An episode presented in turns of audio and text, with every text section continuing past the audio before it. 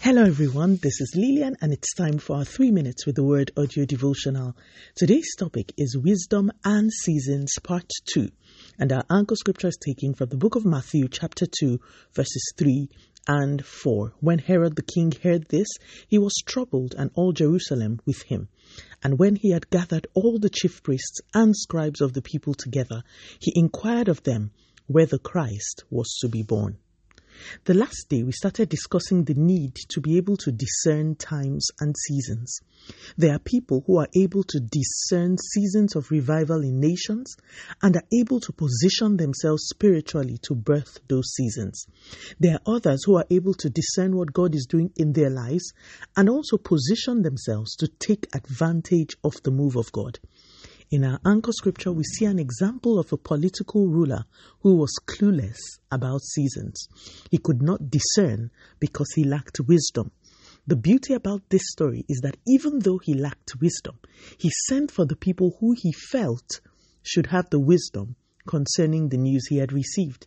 He sent for the chief priests and the scribes.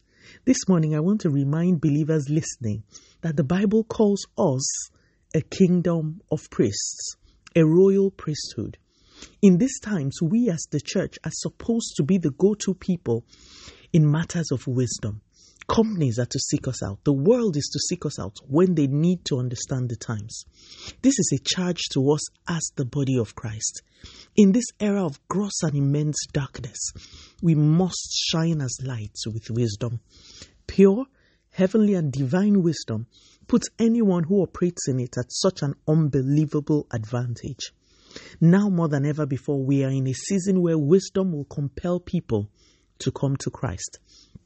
Let us take our time to ask God to endow us with a spirit of wisdom. The Bible says of the sons of Issachar that they understood the times. They were able to discern the seasons, and as a consequence, they knew what Israel ought to do per time.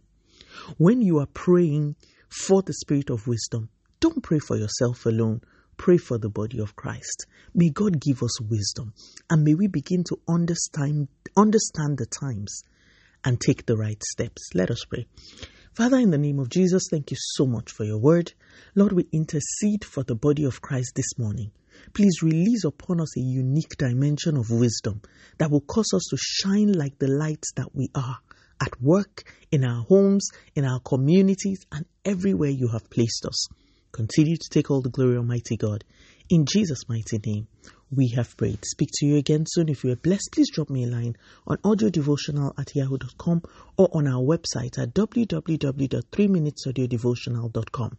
You could also follow us on Facebook, Instagram, YouTube, and Twitter at 3 Minutes Audio Devotional.